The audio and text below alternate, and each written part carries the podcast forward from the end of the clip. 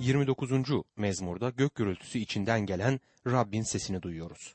Ele aldığımız bu mezmur doğa güçlerinin mezmurudur. Bu mezmur doğa mezmurlarının ilki değildir. Daha önce 8. mezmurda görmüştük. Seyrederken ellerinin eseri olan gökleri, oraya koyduğun ayı ve yıldızları soruyorum kendi kendime. İnsan nedir ki onu göz önüne alasın? İnsanoğlu nedir ki ona ilgi duyasın diye sorar. Bu 8. mezmuru yaz günlerinin yıldızlı bir gecesinde okumak iyi olur. Daha sonra 19. mezmurda da doğayı görmüştük. 19. mezmur 1 ila 3. ayetler arasında şöyle yazar. Gökler Tanrı'nın görkemini açıklamakta. Gök kubbe ellerinin eserini duyurmakta. Gün güne söz söyler. Gece geceye bilgi verir. Ne söz geçer orada ne de konuşma sesleri duyulmaz diye yazılmıştır. Bu 19. mezmurda güneşi odasından çıkmakta olan güveye benzetir. Gerdekten çıkan güveye benzer bu durumda güneş. Koşmaya başlayacak bir atlet gibi sevinir. Göğün bir ucundan çıkar, öbür ucuna döner, hiçbir şey gizlenmez onun ışıklarından. 19. mezmur gündüz okunması gereken bir mezmurdur. Şimdi bir fırtınayı dile getiren bir mezmura geldik. Mezmurun sözlerinde kopmak üzere olan fırtınanın kasvetini, gök gürlemelerini, şimşekleri ve her yandan saldıran dehşeti hissedebiliriz. Birkaç yıl önce Amerika'nın bir kentini Cemilli adını verdikleri bir kasırga alt üst etmişti. Geride bıraktığı zarar milyonlarca dolara aşmıştı. Kasırga gelmeden önce bu kentin bir apartman katında birkaç çift bir parti düzenlediler ve buna kasırga partisi adını verdiler. Kasırga geldi, şiddetlendi ve devam ederken bu insanlar sürekli bira içip sonunda sarhoş oldular. Kasırganın en şiddetli anında içinde bulundukları bina yıkıldı ve partidekilerin çoğu öldü. Bence Tanrı'nın huzuruna bu şekilde çıkmaktan daha kötü bir durum olamaz. Keşke kasırga devam ederken parti yapacaklarına 29. mezmuru okusalardı. Dostum kasırgada, fırtınada, korku seni sardığında bira ya da içkiyle korkunu yatıştıracağına bu muazzam mezmura bakmalısın. Bu mezmurun yazılış şekli ilginçtir. İbranice'de kullanılan şiir kalıbının en yüksek dozlarından bir tanesidir. Şiirde muazzam bir simetri bulunur. Bundan daha düzgün simetri örneğini başka hiçbir şiirde göremeyiz. Bir yorumcu bu mezmura yedi gök gürlemesi mezmuru adını taktı. Mezmur gerçekten gök gürlemesini andıran betimlerle doludur. Kuzeyden güneye doğru ilerleyen bir kasırga. Geride bıraktığı yıkım ve dehşet, gök gürlemeleri, şimşekler ve gittikçe artan şiddet tüm çıplaklığıyla bu mezmurun sözlerinde görülür. 29. mezmur bir fırtınayı dile getiren İbranice bir şiirdir. Şunu bilmeliyiz, İbranice şiirler bizim bildiğimiz şekilde kafiyeli olmaz. Genelde şiir düşündüğümüzde kafiye düşünürüz ama her satırın kulakta birbirine benzer ses dalgalarını oluşturan sözcüklerle sonuçlanmasını bekleriz. İbranice şiirlere gelince bu sistem kullanılmaz. Koşutçuluk denilen yani paralelizm denilen bir yöntem kullanılır. Bu yönteme göre bir düşünceyi belirtirsin sonra aynı düşünceyi genişleterek bir başka şekilde yazarsın. Mezmur bir fırtınanın tüm özgürlüğü ve haşmetiyle insanı beraberinde sürükler. Ara sıra inen sonra yükselen bir zafer narası gibi tam bir serbestlik içerisinde yol almaktadır. İlk iki ayet mezmura giriş niteliğinde görülebilir. Ey ilahi varlıklar tanıyın Rabbi, görkemini, kudretini tanıyın Rabbin. Rabbin adına yaraşır biçimde görkemini tanıyın. Kutsallığa bürünerek Rabbe tapının. Davut burada düşüncelerimizi en yüksek noktaya getirir. Son söz ise mezmunun son iki ayetidir. Rab tufan üstünde taht kurdu. Rab sonsuza dek kral kalacak. Rab halkına güç verir. Rab halkını esenlikle kutsar diyor. Fırtına tüm dehşetiyle yerin üzerinden geçti ama Yahve hala her şeyi kontrolü altında tutuyor. Yaşamın fırtınalarında da kardeşim unutma ki Rab her zaman her şeyi kontrolü altında tutmaktadır. Bu mezmuru tüm detaylarıyla incelemeye başlamadan önce konu hakkında bir iki söz söylemem gerekir. Konunun 3 ila 10. ayetler arasında geliştiği görülür. 7 defa Tanrı'nın sesinden söz edilir. Rabbin sesi sulara hükmeder. Rabbin sesi güçlüdür. Rabbin sesi görkemlidir. Rabbin sesi sedir ağaçlarını kırar diyor. Mezmunun hangi koşullar altında yazıldığına dikkat edelim. Bunu Davut yazmıştır. Davut ilk olarak bir çobandı ve hayatının büyük bir kesimini dışarıda yıldızların altında geçirdi. Davut bir büroda çalışmıyordu. Krallığının tahtı bile onu belli bir yere bağlamazdı. Ancak bu kasırga koptuğunda dışarıda, kırlarda değil, Yarışilim'deydi. Bugün hala bu kentin konumunun çok güzel olduğu görülebilir. Davut Siyon Dağı'ndan inşa etmiş olduğu sarayında Yaruşilim kentinin en yüksek yerindeydi. Çevredeki tüm alanı görebiliyordu. Kuzeydoğuya bakıp bulutların yavaş yavaş bir araya toplandığını ve bir kasırganın kopmak üzere olduğunu en güzel yerde o izliyordu. Bilindiği gibi Orta Doğu'nun haritasına baktığımızda Akdeniz solda, yukarıda Suriye, sağ tarafta Filistin bulunur. Kuzeyde iki sıra dağ bulunur. Biri Lübnan sıra dağları, diğeri de bunların karşısındaki sıra dağlardır. Karmel Dağı bugünkü Hayfa'da bulunur ve bir de Hermon Dağı vardır. Doğuda Celile Denizi, Ürdün Irmağı ve Ölü Deniz görülebilir. Sonra Samiriye'de Ebal Dağı ile Gerazim Dağı vardır. Bu bölgenin kuzeyinde yakın bölge oldukça dağlıktır. Ay ile Anatot kentleri Yaruşilim'in biraz daha kuzeyinde bulunmaktadır. Yaruşilim'den batıya bakarsanız Yafa, doğuya bakarsanız Eriha kentleri görülür. Güneyde ise Yahuda çölü vardır. Ürkütücü ve içinde neler olacağı belirsiz, pek de sevilmeyen bir yer. İşte bu çölde Davut ile Amos can savaşı vermeyi öğrendi. Bir süre önce bu kutsal ülkeyi ziyarete giden bir din adamı bu çölün ne kadar acımasız olduğunu bilmediğinden dolayı orada öldü. İşte Kral Davut Yaruşilim'deki sarayından bu yerleri görebiliyordu. 29. mezmur 1 ve 2. ayetler şöyle der. Ey ilahi varlıklar!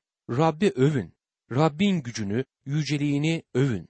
Rabbin görkemini adına yaraşır biçimde övün. Kutsal giysiler içinde Rabbe tapının. Ey ilahi varlıklar derken yüce olanlara hitap eder Davut. Ama yüce olan hangi varlıklara hitap etmektedir? Horne adında bir din adamı piskopostu. Davut burada yeryüzünün yüce olanlarına hitap ediyormuş dedi. Ben de onunla burada hemfikir olduğumu söylemeliyim. Gökteki meleklerden söz etmiş olsaydı bu anlamsız olurdu. Çünkü bu melekler zaten yüceliği Rabbe veriyorlar. Burada kendilerini yükseltmiş olan yeryüzünün yüce kişilerine seslenir. Rabbin görkemine onun adına yaraşır şekilde onu yüceltmeleri için onlara seslenmektedir. Kendi yüceliklerini görecekleri yerde yücelmiş olan Mesih'i görsünler ve onun egemen gücüne boyun eğsinler der Davut. Şimdi mezmurun özüne geldik. Tüm ülke üzerinde bir kasırga kopmak üzeredir. 29. mezmur 3 ve 4. ayetlerde Rabbin sesi sulara hükmediyor. Yüce Tanrı gürlüyor. Rab engin sulara hükmediyor. Rabbin sesi güçlüdür. Rabbin sesi görkemlidir diyor. Bu ayetlerde kasırganın başlangıcını duymaya başlıyoruz. Rabbin sesi sulara hükmeder. Bu duyulan bir durumdur. Uzaklarda kuzeybatıda bulutlar konferans salonuna toplanıyorlar. Aralarında gümbürtülü tartışmalar oluyor gibi bir araya gelirler. Şimşekler çakar. Rab bulutlardan konuşuyor, gürlüyor ve parlıyor. Şimdi fırtına aşağılara Yaruşilim'e doğru ilerler. Tanrı'nın sesi gökte gürler. Sarayında Davut kendisine doğru yaklaşan fırtınayı görüyor. Fırtınanın habercisi olan rüzgarı duymaktadır artık. Bulutların yüzü kararıyor, bir kızgınlık oluşuyor bulutlarda. Gün ışığını yok edercesine güneşi saklıyorlar. Kararan havada birden şimşek çakar. Hem de nasıl bir şimşek? Çatallaşır, yeryüzünde bir yere çakılır. Bu sıradan bir fırtına değildir. Bir yaz fırtınası değildir. Başlangıçta sözüne ettiğim kasırgaya benzer bir kasırgadır bu. Fırtına Akdeniz'in kıyıları üzerinde birden patlak verir. Dalgalar yükselir, deniz kabarır ve tüm hıncıyla top sesini andıran gürültüyle karaya saldırır. Kızgın dalgalar birbiri üzerine binerek karaya çarpmaktadır. Onun kuzeyden güneye doğru görkemli ilerleyişini görebiliyordu Davut. Yarışilim fırtınanın haşmetinden kurtulamayacaktır. Zaman ilerledikçe yavaş yavaş kasırga yaklaşır. Rabbin sesi güçlüdür. Her şeyi titretiyor, sarsıyor. Rabbin sesi görkemle doludur. İnsanda gayri ihtiyari korku ve saygı duyguları uyandırır. 29. mezmur 5. ayette Rabbin sesi sedir ağaçlarını kırar. Lübnan sedirlerini parçalar diyor. Gök gürlemeleri gümbürtülerle birbirini izlerken Lübnan sarsılmaktadır. Şimşek çakar, yıldırım düşer, ağaçları, sedir ağaçlarını kibrit gibi kırar. Kocaman Hermon Dağı bile av köpeğinin ağzındaki tavşan gibi silkelenmektedir. Kasırga Yaruşilim'e yaklaştıkça onun görkemi ve haşmeti büyür. Korkutur, titretir ve saygı gerektirir. Gök gürleyişi tempoyla tepelerin üzerinde devam eder.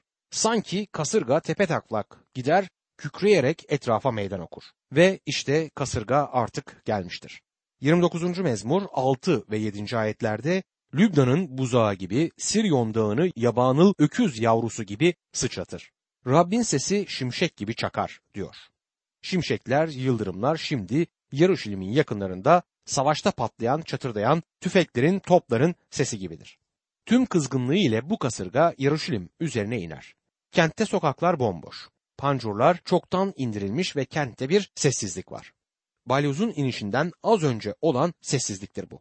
Biraz sonra balyoz inecektir. Kidron Vadisi'nde bir köpek havlar ama havlayışları birden kasırganın sesi içerisinde boğulur. Birden kovadan boşalırcasına yağmur yağmaya başlar. Vahşi rüzgarlar kendilerini Yaruşilim'in duvarlarına vurmaktadırlar. Bir yerde bir pancurun menteşelerinden kopup oraya buraya vurup parçalandığı görülmektedir. Davut daha önce böyle fırtınaları yaşamıştır. Sabırla bekler ve beklerken dinler. Rabbi dinliyor. Onun sesini Davut dinliyordu. 29. mezmur 8. ayette Rabbin sesi çölü titretir. Rab Kadeş çölünü sarsar diyor. Şimdi fırtına üzerinden geçiyor. Davut bunu tüm haşmetiyle görüyor. Fırtına geçer, yağış olur ve rüzgar dinmeye başlar. Kasırga Yarışilim'den uzaklaşmaktadır. İnsanlar pancurları açmaya başlarlar. Kasırganın sonlarına doğru Yahuda çölüne doğru giden bulutlara insanlar bakarlar. İşte o tarafta Kadeş vardır. Kısa bir zaman sonra kasırga Yahuda çölü üzerinde yorulacak, tükenecek ve sona erecektir. Şimdi bu kasırgadan sonra havada bir tazelik ve dirilik var. Davut peygamber aşağılarda Kidron vadisinden gelen su sesini duyabilmektedir artık. Gürül gürül akan sular. 29. mezmur 9. ayette Rabbin sesi geyikleri doğurtur. Ormanları çıplak bırakır. Onun tapınağında herkes yücesin diye haykırır diyor. Kasırganın geride bıraktığı yıkımla birlikte iyi şeyler de kaldı. Hayvanlar korkmuştu ama doğum yapmaya hazır olanlar fırtınadan dolayı doğumu biraz erken yaptı. Bir açıdan doğum sancıları uzun sürmedi. Uzun zamandan beri Rabbin tapınağına girmemiş olan bazı insanlar korkularından tapınağa girmişler ve orada yüce Rabbe tapınmışlardı. Şimdi kasırgadan eser yoktur artık. Dinginlik ve sessizlik kente hakimdir.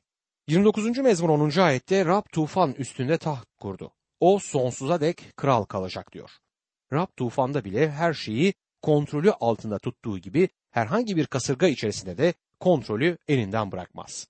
29. mezmur 11. ayette Rab halkına güç verir. Halkını esenlikle kutsar diyor. Fırtına içinde Rabbin gücünü görmekteyiz. Fırtınanın ortasında her şeye güç veren odur. Kasırga gücünü verdiği gibi kasırga içinde dayanma gücünü veren de odur. Hayatın fırtınaları da Rabbin izniyle olur. Ama bu fırtınaların içerisinde dayanabilmemiz için gereken gücü de bizlere verecek olan odur. Bu fırtınada olduğu gibi yaşamın fırtınası da geçtikten sonra hayatımızda tatlı bir huzur ve dinginlik hissederiz. Kasırga tüm gücüyle, tüm hıncıyla saldırabilir ama unutmayalım ki her şeyi kontrolü altında tutan yine Tanrı'dır. Yaşamın fırtınaları da her ne kadar çetin ve vahşi olsa da Rab her şeyi kontrol etmektedir. Sonunda kendi halkına dinginlik ve esenlik verecektir. Mezmurları tek tek ele alırken Tanrı sıkıntı zamanında İsrail ulusu üzerinde de hakim olacaktır. Armagedon ulusun ilerisindedir. Düşman kuzeyden gelip ülkeyi örtecek ama Tanrı fırtınada kontrolde olacaktır. Bu Tanrı halkı için gerçekten harika bir mesajdır. Bu mezmurun bizler için iyi mesajları var. Biz İsa Mesih'e ait olanlarımız yeni yaratılışa aitiz. Eski yaratılışa ait değiliz. Biz şimdi yeni Adem'e aitiz. 2. Korintiler 5. bölüm 17. ayette bir kimse Mesih'te ise yeni yaratıktır. Eski şeyler geçmiş, her şey yeni olmuştur der. Bu nedenle eski antlaşmaya ait bazı kurumsal ve yasaya ait şeylere uymak zorunda değiliz. Örneğin, Sep günü eski yaratılışa ait olanlar içindir. Bugün Sep gününü tutmaya gerek yok. Peki ama Sep günüyle ilgili yasa ne zaman değişti? Aslında değişmedi. Çünkü Rabbin sözü asla değişmez. Ancak biz Mesih'e iman edenler değişiriz. Şimdi biz yasa altında değiliz. Diri Mesih'e diri yaşam bağlarıyla bağlanmış durumdayız. Biz artık belirli bir günde değil, her gün Rabbe tapınırız. Her günümüz Rabbe aittir. Adem tüm yaratılış üzerine egemen atanmıştı ama günah işlediği zaman egemen gücü kaybetti. Mesih bu egemenliği tekrar geri almıştır. Eski yaratılış bizler için bir örnek teşkil eder. Eski yaratılışta bizler için bir resim vardır ve onun mesajı da bize hitap etmektedir. Eski yaratılışta kasırgalar, fırtınalar gibi yeni yaratılışta da yaşamın kasırgaları, fırtınaları vardır. Sen Rab'be aitsen, onun sağladığı yeni doğuşa sahipsen kardeşim, eminim ki bu fırtınaları yaşamışsındır ve yaşamaya devam edeceksin. Son Adem yani İsa Mesih bu gibi fırtınaların efendisidir. Kendi yaşamında fırtınalardan geçmiş bir kişidir. Bir kez öğrencileriyle birlikte küçük bir tekne içinde Celile denizini aşarken fırtına kopmuştu. Kutsal kitap diyor ki bu sırada büyük bir fırtına koptu. Dalgalar tekneye öyle bindirdi ki tekne neredeyse suyla dolmuştu. İsa teknenin kış tarafında bir yastığa yaslanmış uyuyordu. Öğrenciler onu uyandırıp öğretmenimiz öleceğiz hiç aldırmıyor musun dediler. İsa kalkıp rüzgarı azarladı. Göle sus sakin ol dedi. Rüzgar dindi. Ortalık süt liman oldu. İsa öğrencilerine neden korkuyorsunuz? Hala imanınız yok mu dedi diye yazıyor. Markos 4. bölüm 37 ile 40. ayetler arasında. Bu olayda Rab İsa fırtınayı dindirdi ama her zaman böyle yapmaz. Bazen kulağımıza fısıldar. Korkma, eninde sonunda varacağımız yere gideceğiz. Limana ulaşacağız der. Bu bizim için çok önemlidir. Bugün yaşamın fırtınaları içinde çalkalanan pek çok kişi var. Bir terör kurşunuyla asker evladını yitiren bir sürü anne var.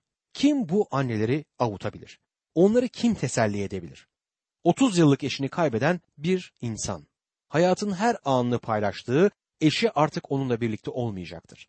Onu kim teselli edecek? Bunlar beklenmedik anda kopan fırtınaya benzer. Kış aylarında fırtına olacağını bekleriz ama tam ne zaman geleceğini bilmeyiz. Bu yüzden de avlanırız. Mezmurdaki fırtına gibi birden başımızın üzerinde patlar ve sonra teselli ararız. Kırılan panjurlara, yıkılan duvarlara, dizimizi aşan sel sularına şaşkınlık içinde bakarız. İşte bu anda bizi teselli edebilecek birisi var. Fırtınaya sus diyen ve onu susturan İsa Mesih bugün senin yaşadığın fırtınayı da dindirebilir. Senin yüreğinin acılarını dindirebilir. Senin kulağına fısıldayıp korkma, bana güven, ben seni limana ulaştıracağım demektedir. Rabbe şifa verdiği için hamdolsun. 30. mezmur bir şifa mezmurudur.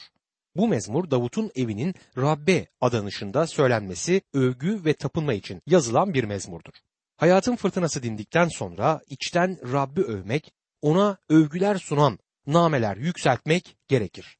Bazı kutsal yazı uzmanlarına göre Davut peygamber bu mezmuru Rabbin sandığını Yaruşilim'de özel olarak kurulan geçici tapınağa getirdikten sonra yazmıştır. Ama bunu destekleyen kanıt bulunmaz. Diğerleri ise bu mezmurun yazılış amacını değişik şekilde yorumlar. İnşa edilecek olan tapınağın arazisi yani Aruna'nın harman yerini Rabbe adadığı zaman yazılmıştır.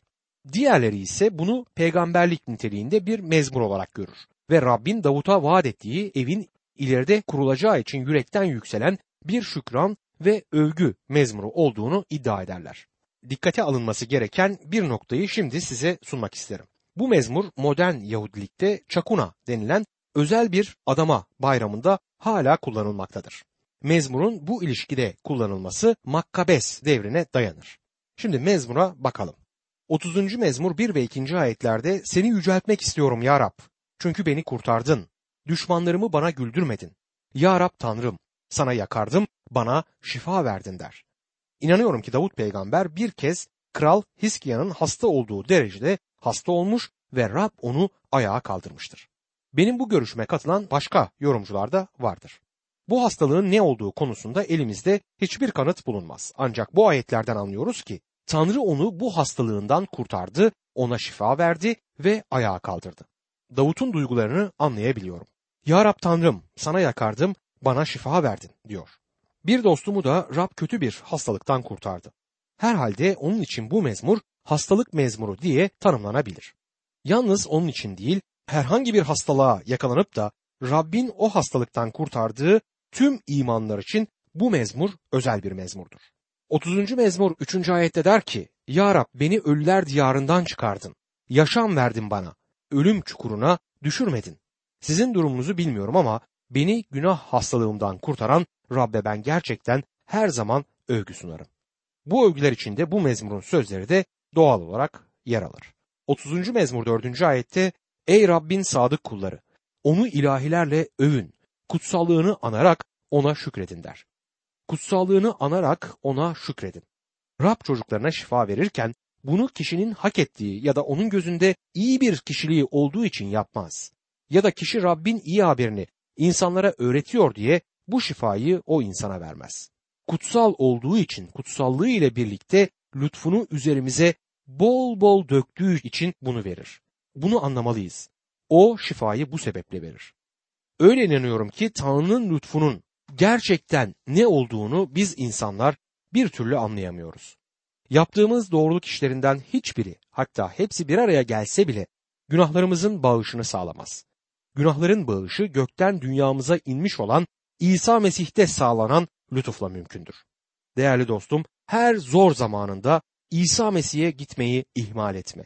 Çünkü İsa Mesih seninle her doktordan daha fazla ilgilenecektir. Senin bulunduğun yerde gittiğin doktor sana ancak Rab İsa'nın verdiği şifayı uygulayabilir. Onun ellerine kendini teslim edersen o senin fiziksel doktoruna hikmet ve beceri verecektir. Tanrımız kutsaldır ve kutsal olan bu Tanrı bize karşı lütfuyla davrandığı için ona şükretmeliyiz. 30. mezmur 5. ayette çünkü öfkesi bir an sürer. Lütfu ise bir ömür. Gözyaşlarınız belki bir gece akar ama sabahla sevinç doğar diyor. Çünkü öfkesi bir an sürer. Fırtına sona erecektir. Kasırga dinecektir. Tanrı beni yargılasa bile onun öfkesi ancak bir an sürecektir. Çocukken hatırlarım. Birkaç kez babam bana öfkelenmiş ve beni azarlamıştı. Bir iki kere bunu hak ettim. Rab de bazen çocuklarını azarlar, bazen de çocuklarını yola getirmek için terbiye eder, dayak atar. Neden? Çocuklarını sevdiği için.